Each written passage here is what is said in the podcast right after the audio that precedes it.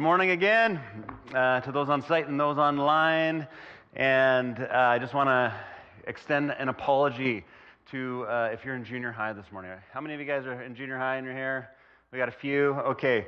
I'm sorry that you have to listen to me. Uh, I'm not nearly as cool or fun as Colton, but he'll be back next week. And so, uh, junior high conversations, we've been going to uh, Trinity School and their auxiliary gym during our services, which has been uh, awesome. We're excited about that partnership with uh, Trinity. That'll continue next week. Uh, but due to all of our leaders uh, and many of our youth being gone this weekend at SABC, you're stuck with me for this morning, but uh, come back. It'll get better. Uh, okay, so we are continuing our series Reunion, uh, the good news of Jesus for seeker saints and sinners. Uh, and we're into week five, and this is a quite a long series, but in, in church we often talk about the gospel, which means the good news. And, and sometimes we talk about it just as a catch all that means a whole bunch of things. And do we ever really consider what that thing is, what that really means when we talk about the good news of Jesus? and, and many of us have different ideas of what that is. And so we've taken a little bit of a deep dive here into exploring what we're talking about when we talk about the good news of Jesus. It's very simple in one hand. It's simple enough for children to understand, but it's very complex on the other hand. Uh, and theologians uh, and people have been studying this good news uh, for all of history. Uh, and so uh, we started very simply the, the gospel in one word. Who can remember what the gospel in one word was? All right, that's good. Uh, and then we went to the gospel in three words, which includes the gospel in one word, but it's, it's beyond that. And what was that? Jesus Lord. Okay, great job. You guys pass. Give yourselves a round of applause. Yes. We got somebody who's excited about passing. Um, this is worth getting excited about. Now we're looking at the, the gospel in 30 words. And so we broke down, we started breaking down those 30 words last week uh, which is Jesus is God with us, come to show us God's love, save us from sin, set up God's kingdom, and shut down religion so that we can share in God's life. Now, uh, we didn't come up with this. This again, this is from Bruxy Cavey in the meeting house, uh, who has uh, shared this material with us and said that we can use it. And, and, and Bruxy talks about uh, how this isn't just a phrase to recite, but it's more of a, categories to think back on and reflect on as you ponder the gospel or as you're talking to people. Maybe people have questions about, you know, what is Christianity about? What is the good news all about? And, these can kind of act as a framework for discussion points.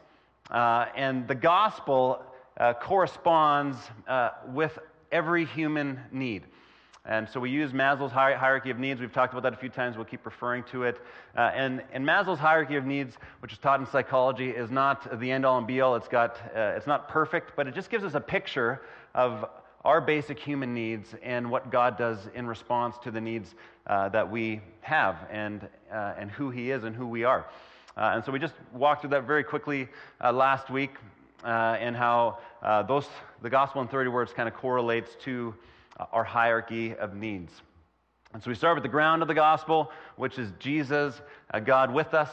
And that's where we jumped into last week, that Jesus is God, He's Emmanuel.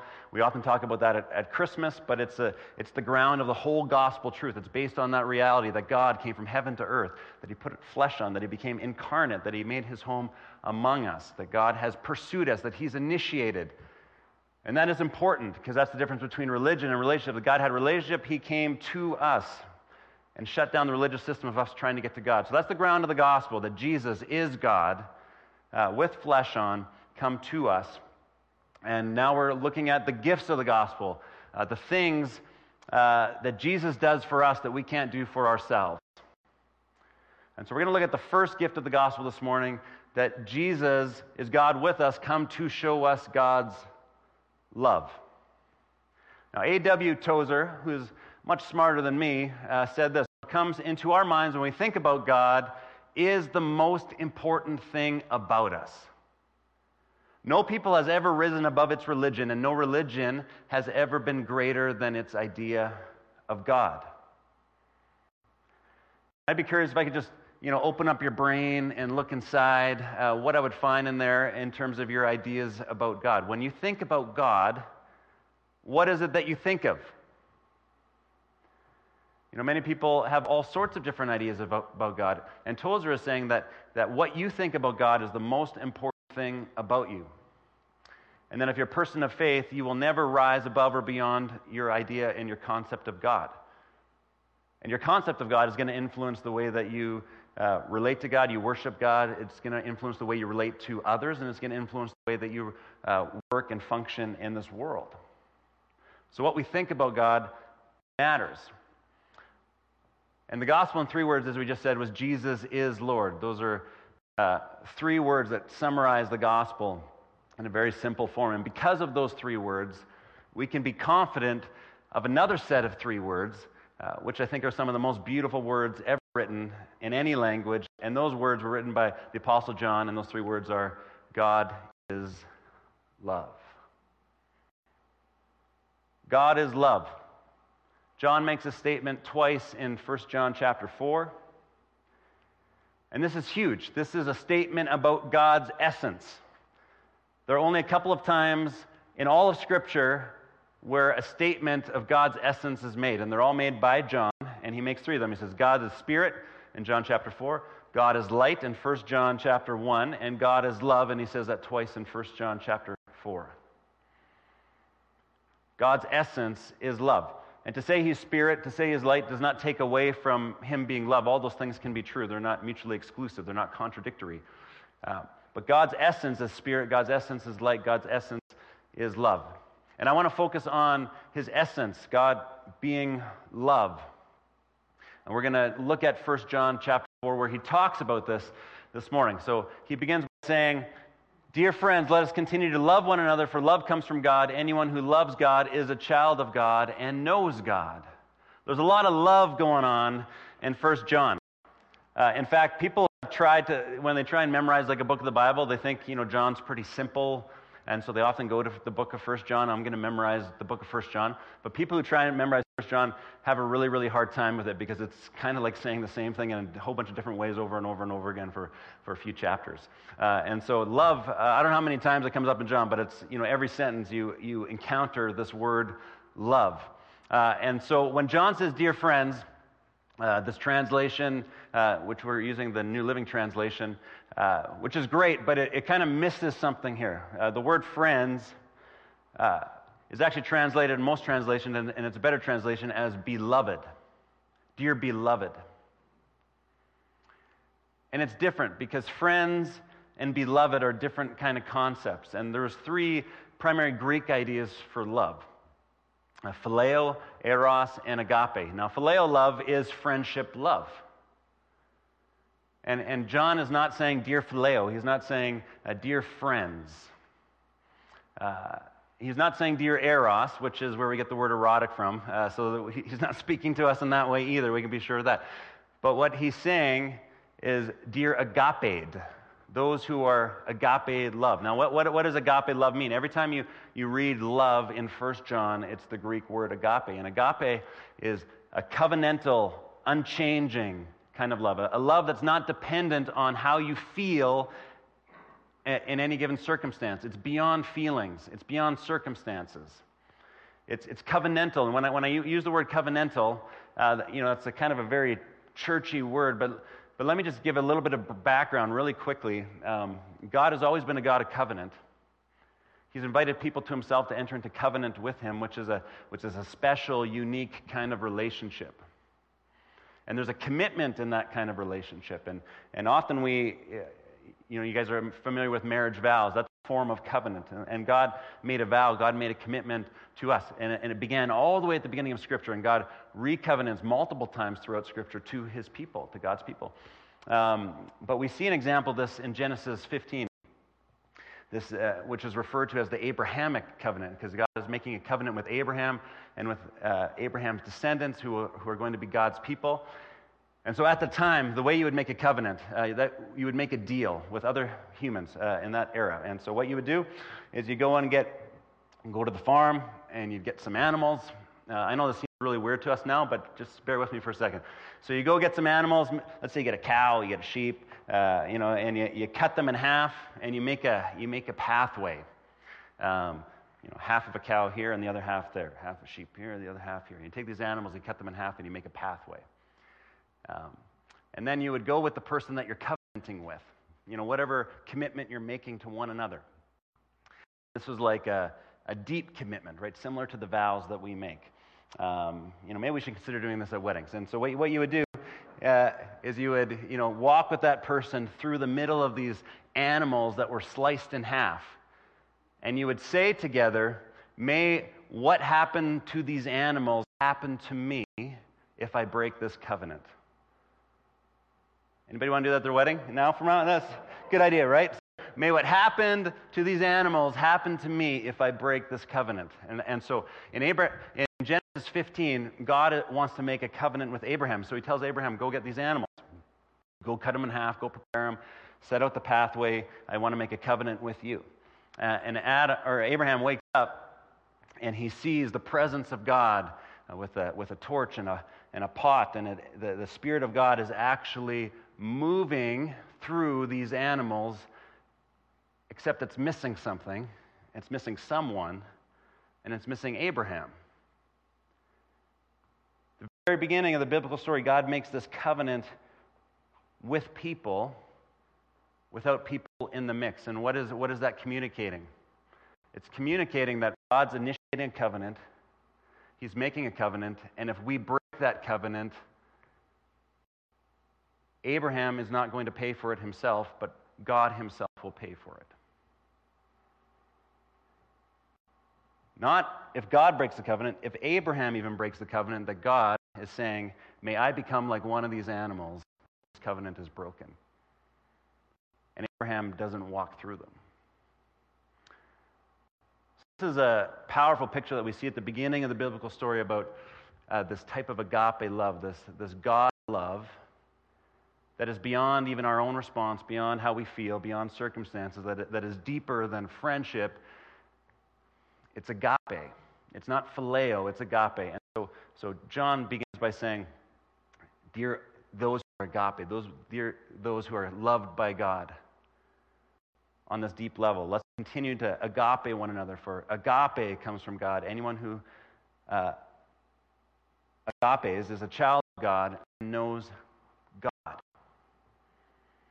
And then he continues. He says, But anyone who does not love God does not know God. And here we see the three words for God is love. Everybody say, God is love. God is love. Now, in some ways, these words are, uh, they just feel like we just rattle them off like it's no big deal. These are the most profound words, they change everything. Uh, and, and sometimes we take it for granted, but at other times, I've heard, I've heard pastors, I've heard people say, Christians say, well, God is love is true. That is true. Uh, but you have to balance it out with everything else, all of other God's attributes, as well, attributes as well. He's not just love. God may be love, uh, but God is also holy. God is sovereign. God is wrathful. God is loving. God is righteous. He's a, he's a whole bunch of things. Love is one aspect of who God is.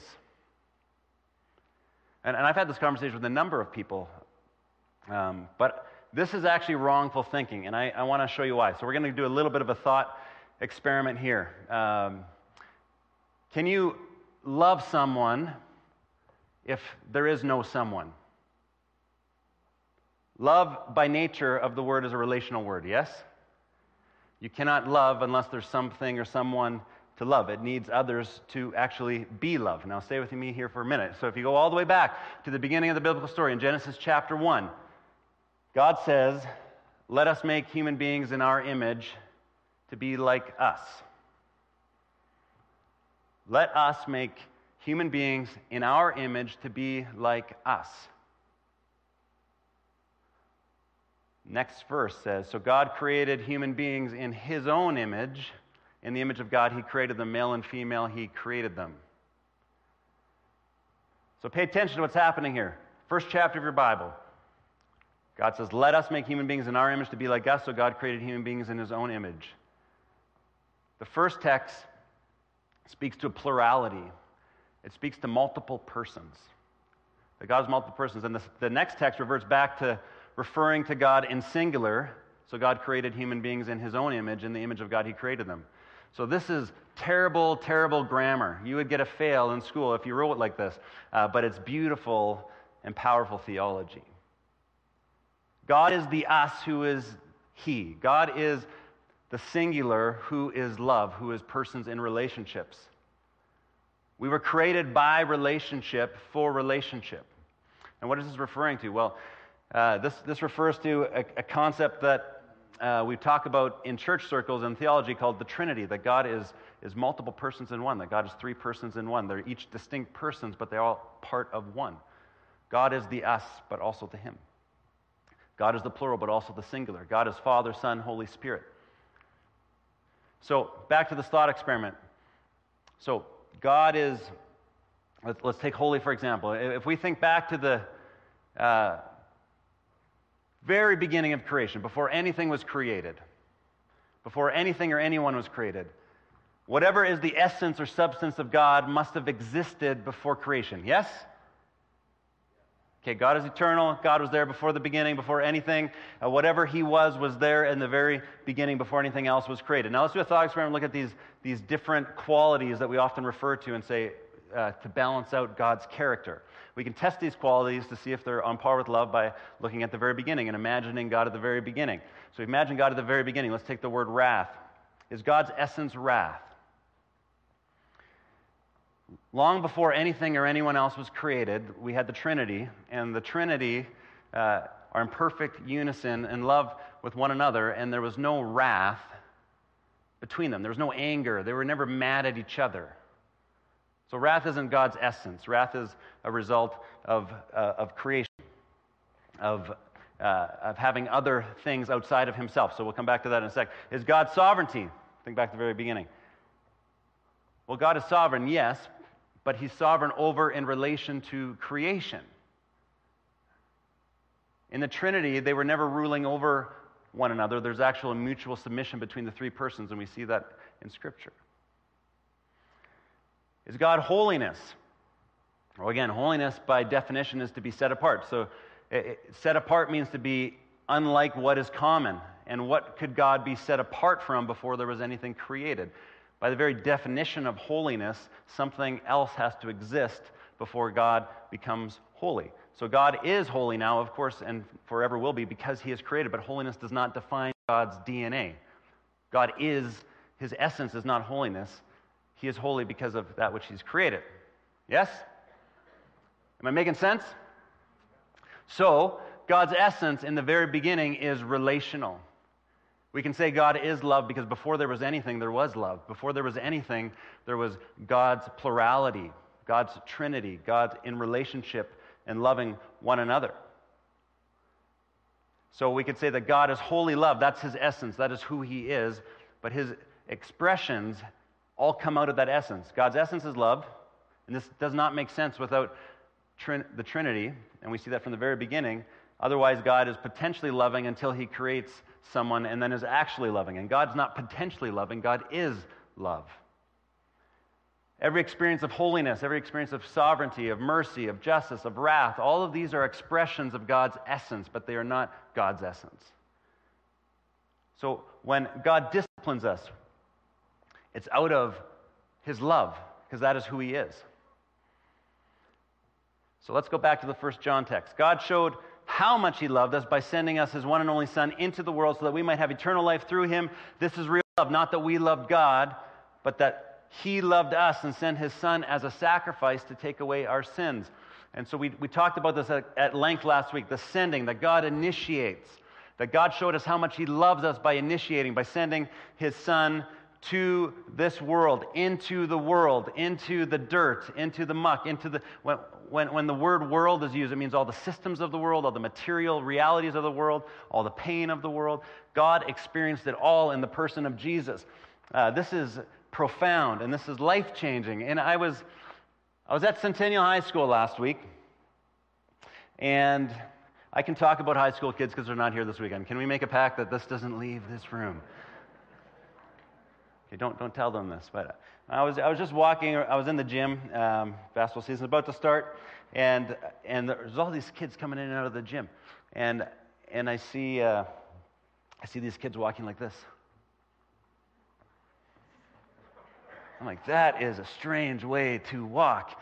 I'm like, what's going on? And I, I talked to, uh, to Brent Johansson, who's the uh, gym teacher there, uh, and goes to SunWest. I said, hey, and, and he says, you know what's happening here? I'm like, no. He says, they don't want to scuff up their new white shoes and they don't want to create creases in their shoes. No word of a lie. They walk like this because they don't want to create creases or get them dirty. I think they should buy some black shoes personally, just to help themselves out. But isn't that wild? They don't want to dirty their shoes. They want to, don't want to get the creases in their shoes. You know, they're, they're, they're so concerned about their fit, about uh, what they look like. Uh, sorry if you don't know where the word fit. Apparently, it's your wardrobe. Uh, and so they're so concerned about their fit that they will just look ridiculous trying to keep it clean. You know, I, I think often we have this picture like that of God. Like God doesn't, you know, he's so holy, he's so separate, he's so clean, he's so other than, he doesn't want to get, you know, his, his hands dirty, his clothes dirty. This, this is the exact opposite picture of God that we see in the New Testament revealed in Jesus that God took on flesh, became dirty. God sent his son into the world to get dirty, to be crucified, to be made a mess of. And in that, we see what love looks like. See what love looks like. This is, uh, this is echoed when, uh, in Romans when, when Paul writes this God demonstrates his own love for us in this. While we were still sinners, Christ died for us. The, the demonstration of God's love is, is demonstrate. Is that past tense or present tense?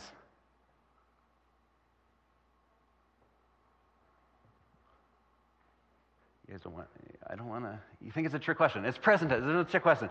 Uh, God demonstrates his love for us. It's present tense. While we were still sinners, Christ died for us. Is that past tense or present tense? Okay, there you go. Uh, now you're tracking. So, uh, so, so check this out. There, that there's, some, there's an event that happened in the past. It's already done, but that event continues to be a demonstration of the love of God. You know, Paul wrote this uh, years, uh, decades after the event of the crucifixion happened. Uh, but even 2,000 years later, we can look back at that event and say that is the clearest picture of love, of agape. We can go back to the past and know in the present with certainty that God loves us because he demonstrated that love for us in the person of Jesus. And so we, we look at, uh, back to the first John text, God showed us how much he loved us by sending his one and only Son. Now, one and only, uh, this, this, comes from the Greek word monogenes, which is mono means the only, and genus is a type of category. That's where we get the word genes from. Uh, it's saying that basically Jesus is the one of a kind. Jesus is one of a kind. There's no one like him. He's been the only one in history to be like him. Jesus is God with flesh on. Yes, he's fully human, but he's also fully God. He's one of a kind. He's God's one and only Son. Some translations say he, the, the uh, only begotten Son, which is translating the same word. We, we hear that word in, in John 3.16. For God so loved the world, he sent his one and only, his only begotten Son, this one of a kind person of Jesus. He sent his Son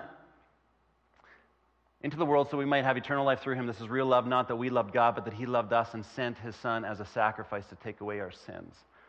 Sent his sons as a sacrifice to take away sins. Let's go all the way back to Genesis 15. God makes the, the covenant with Abraham and says, If you don't fulfill your covenant, who's going to pay for this? Well, Abraham doesn't pay for it because Abraham didn't walk through it. God walks through it on his own and says, if, if you fail to live up to your end of this relationship, if you can't hold a commitment with me, I will pay for this myself. And we see this agape, covenantal God, all the way at the beginning of history, who initiates, who creates a love commitment with his people because he is love, now is willing to even pay the price and the penalty for that love, even if we don't hold up our end of the commitment that Jesus is God's only begotten, one of a kind Son who comes to fulfill the covenant that he started with us all the way at the beginning. And this demonstrates God's level of love for us and who he is. John goes on, he says, Dear friends, dear beloved, dear those who are agape by God, since God agape us, loved us that much, we surely ought to love one another. No one has ever seen God, but if we love one another, God lives in us, and his love is brought to full expression in us. You know, this is not the logical thought process. You know, if we were, if we were just to fill in the blanks, what we would assume that John would say without reading it, we would probably say, since God so, since God loved us that much, we surely ought to love God back. That's probably how we would fill in the blank.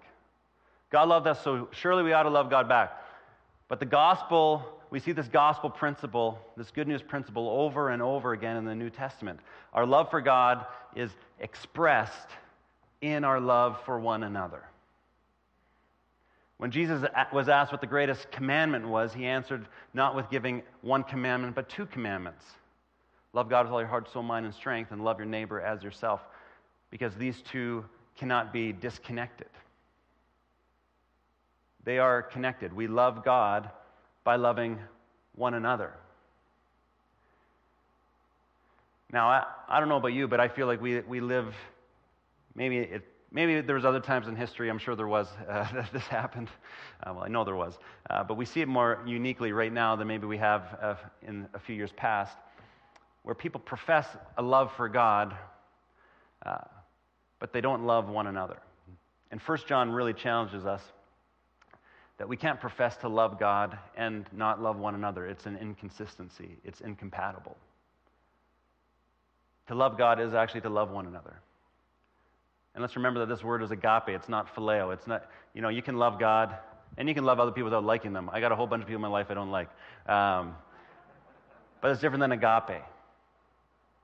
God agape us, so we ought to agape one another, which means that despite circumstances, despite feelings, we actually choose love. And, the, and this isn't just like a romantic comedy type of love. It's love defined by Jesus, which is a self sacrificial type of love, where we would choose to suffer for the well being of another. I think that's the type of love that our world is incredibly hungry for.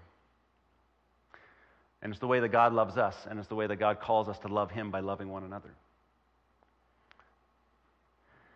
So John continues, and God has given us His Spirit as proof that we live in Him and Him in us, He in us. Furthermore, we have seen with our own eyes and now testify what the Father sent His Son to be the Savior of the world. So, so here, I, just, just so you see, there's, a, there's the Trinity, the, the triune relationship, the plurality of God that John is even referring to here. We have the Father, the Son, the Holy Spirit. These three persons of God who are unique but yet one, working together. All who declare that, sorry, all who declare that to be the Savior of the world all who, sorry, who, all that, who declare that Jesus the Son of God have God living in them and they live in God. We know how much God loves us and we have put our trust in His love. And this word trust is the Greek word pistis, which is the word faith. Same word.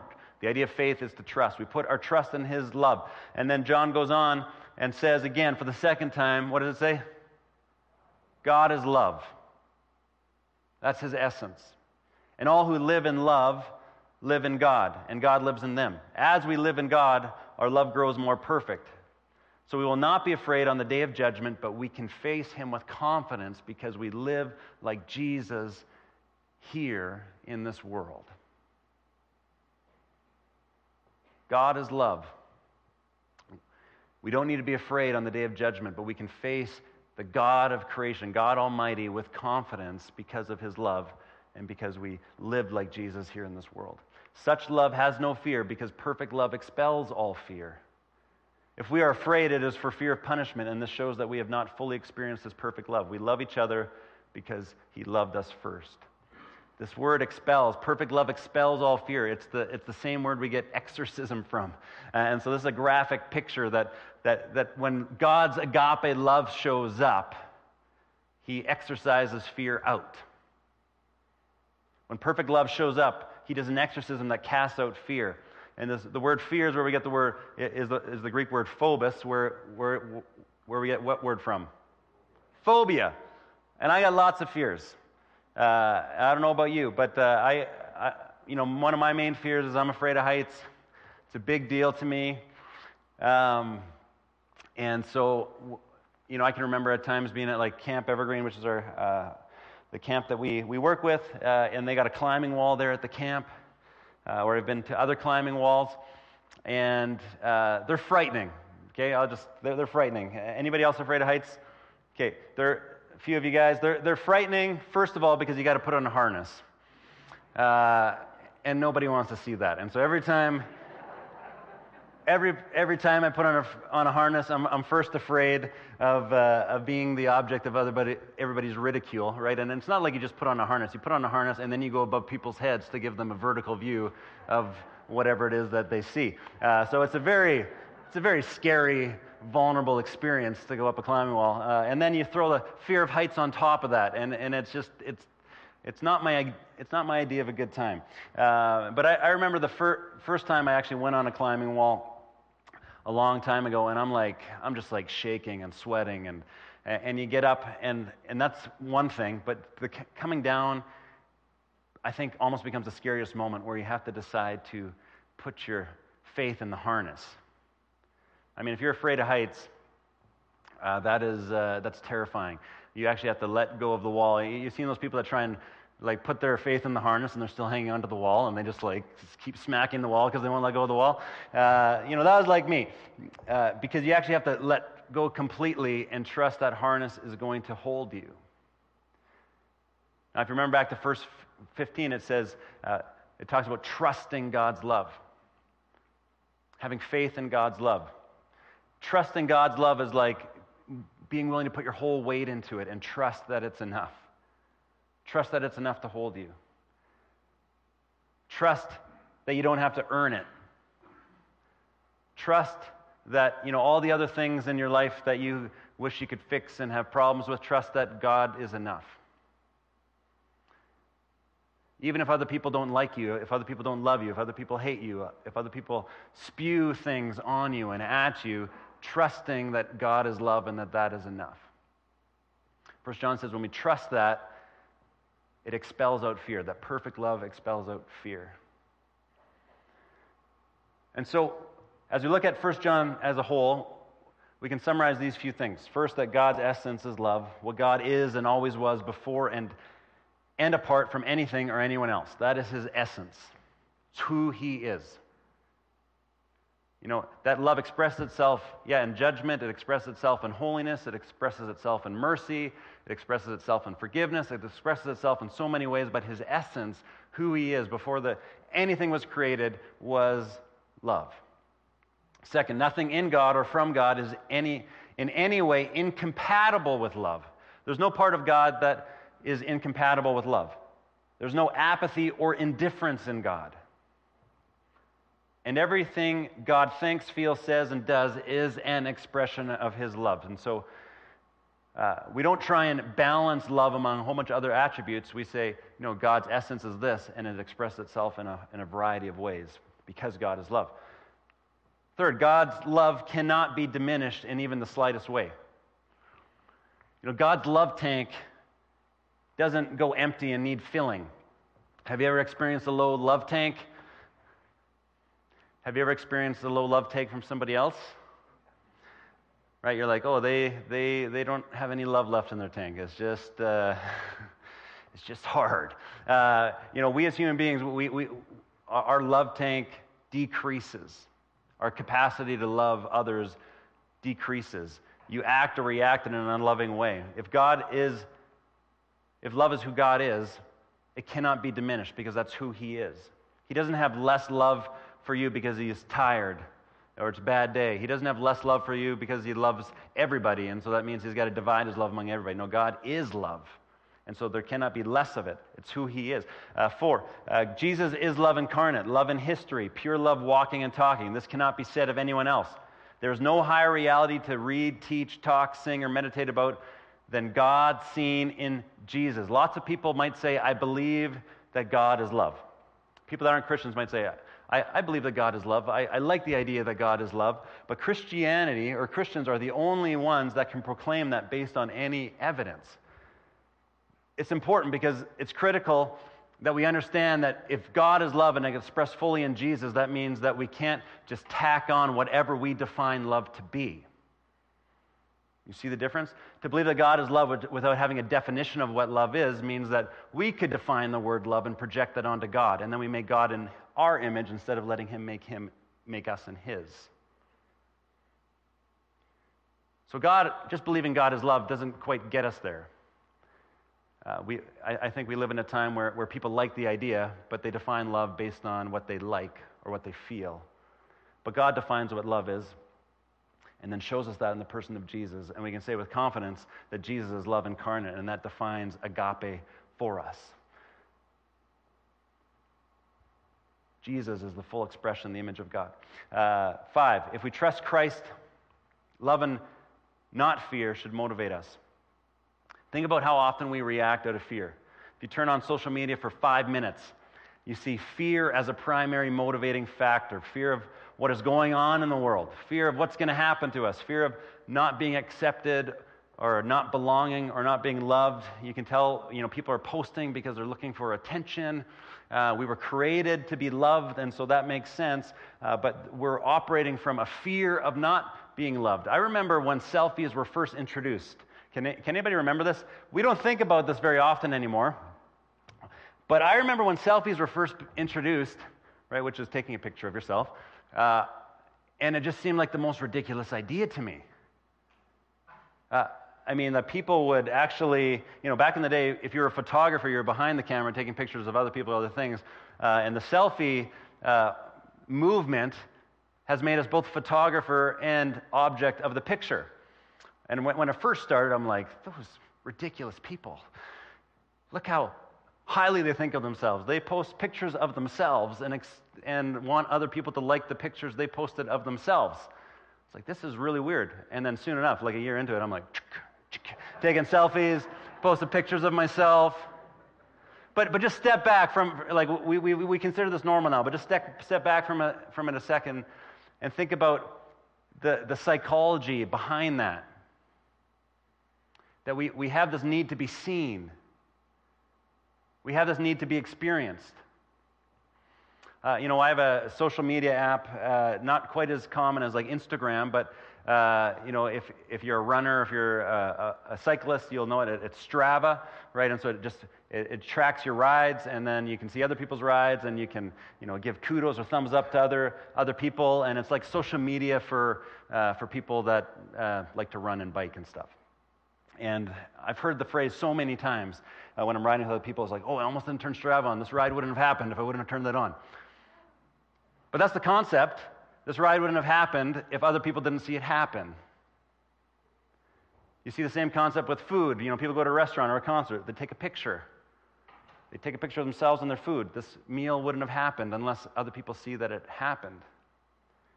Do you see that there's like an underlying fear that just is, is motivating us because I wonder if we truly believe that we're seen, that we belong, that we're loved apart from anybody else seeing us. You know, if we truly believe that God is love, that God sees us, and that we belong with God, and that He is enough, you know, I wonder if we would uh, be less inclined to look for thumbs up and, and validation from other people who may or, not, may or may not even like you. I think we're motivated by fear more than we think are. Perfect love, perfect agape, when we actually realize the life changing truth that God is love, changes it and expels fear, it casts it out. Sixth, our starting point from loving God well is learning from Jesus how to love others like God loves us. We love the idea of separating our faith from how we act. It, kind of lets us off the hook. But God and the scriptures uh, say that we cannot do that. You know, in, in Matthew 25, uh, Jesus talks about loving the least of these, and the whole concept uh, in that passage is a long passage, so I, I won't break it down now, but it's basically saying you only love God as much as you love the least of these. And you want a real sobering exercise. You think of the person that you love the least and take that to heart. and think about the idea that I only love God as much as the person that I love the least. And so we need to be transformed by the agape love of God, the self sacrificial love, and then learn to actually express that love towards other humans. Uh, when you came in, uh, many of you would have received a communion cup. Uh, if you missed the boat, too bad for you. No, uh, if you missed the boat, uh, we're actually going to take communion at the end of the, the closing song. Uh, and so I'll come back up after a closing song, uh, and there's a table at the back on the side uh, that has the communion cup, which includes your little wafer and the juice. Uh, and so you can make your way back during our worship time and grab a cup if you missed it. Uh, and then when I come back up after the final song, uh, we'll take it together. but I would invite you to consider, um, to examine yourself. You know, Paul talks about this in the New Testament. Uh, to examine yourself before you take the, the bread, which represents the body of Christ, the blood, which represents, or the juice, which represents the blood of Christ, to examine yourself. Because to actually believe that God is love and to receive his love, we must be willing to actually love and forgive others. Uh, and so maybe you have unforgiveness in your heart. Maybe uh, you're actually struggling to receive God's love because you're not willing yet to give it away to other people in a self sacrificial way. Is there anybody uh, that God is actually calling you to a level of agape love that you haven't loved that way? So I'd invite you to evaluate that, to ponder that as we think about the agape love of God who comes to us comes to us for, we, for us to receive him. I want you to stand and let's worship together.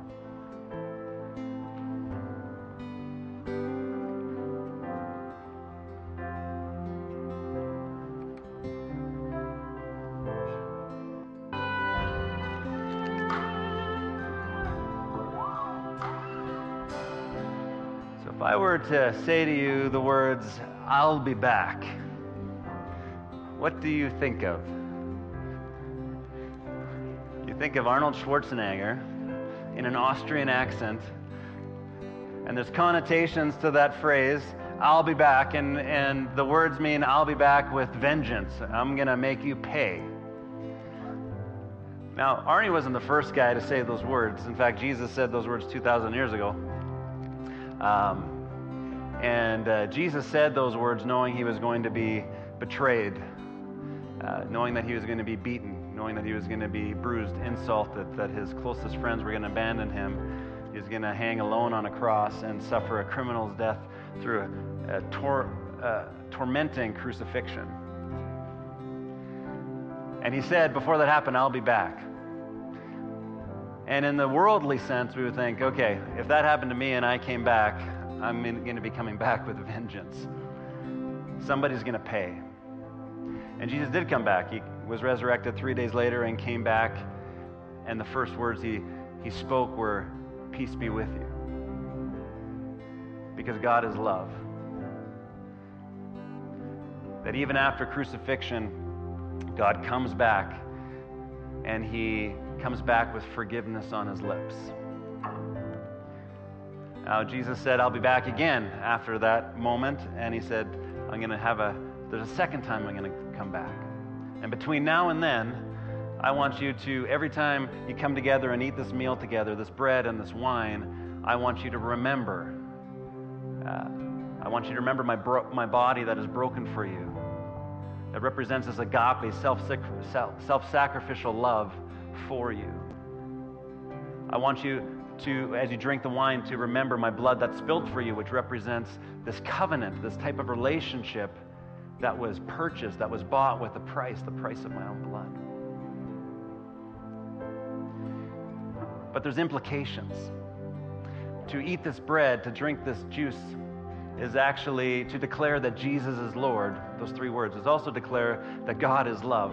And that declaration comes with the responsibility that if God is love and I'm in a loving relationship with God, by nature of that, I live in a loving relationship, an agape relationship with others. And so if you are in a place this morning, maybe for the first time or maybe for the hundredth time, uh, to actually receive the agape love of God, to declare with your lips that Jesus is Lord. To declare and to receive that God has forgiven you because he loves you. But that relationship does come with a responsibility to love him and love others back. If you are in a place to receive that forgiveness and live that out this morning, I would invite you uh, to take this time uh, to take communion. So if you rip off the top of that little cup, you'll see a very tasty wafer uh, that is there.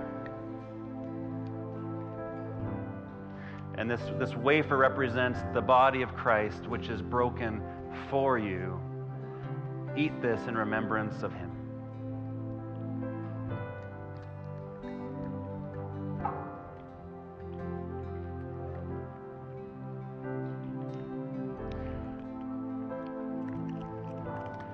Cup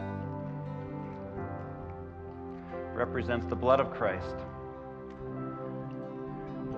which is spilt for you, represents the covenant he has with you, a covenant that he's willing to keep even at the expense of himself. If you would respond and receive that, uh, please take this in remembrance of him.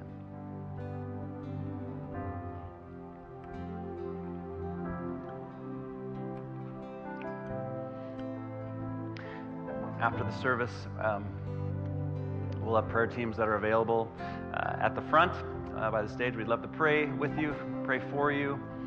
Um, online, if you if you're joining us online and would like to receive prayer, you can just email prayer at sunwestchurch.com, uh, and that would uh, go to our prayer uh, leader who can uh, organize a, our prayer teams to pray for you as well. Let's pray together. Father, we thank you that you sent your only begotten Son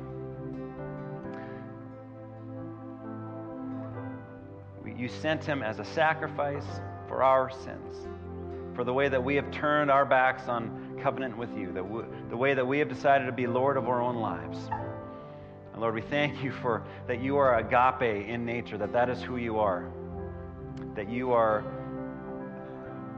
loving, that you are so loving, in fact, that you actually sent your son to die this death on a cross so that we could walk in forgiveness and relationship with you. And so, Lord, we remember that this morning your blood spilt, your body broken, demonstrating to us, Lord, that you truly are love. And Lord, may we be your agape presence in this world, loving others even when it's difficult, even when it comes at an expense to ourselves. May we live like Jesus because we received the love of Jesus. In your name I pray. And all God's people said, Amen. Thank you for joining us this morning. Again, prayer teams are available. Have a blessed week. Uh, we'll see you next week.